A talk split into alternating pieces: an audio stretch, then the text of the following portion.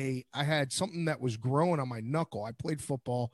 I'd always stick my finger. It would I'd get crack in my knuckle, and then I'd stick my finger in the dirt, and then so this this growth started to grow, and and I'll tell you, I tell my kids this story. They almost pass out.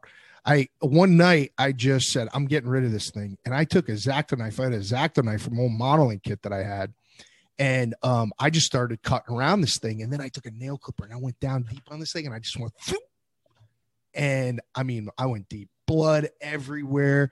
I mean it was crazy. I almost passed out. I take a lighter to the X-Acto knife, and I I heat it up, and then I just boom stick it right in my knuckle. What's wrong with you? Gone.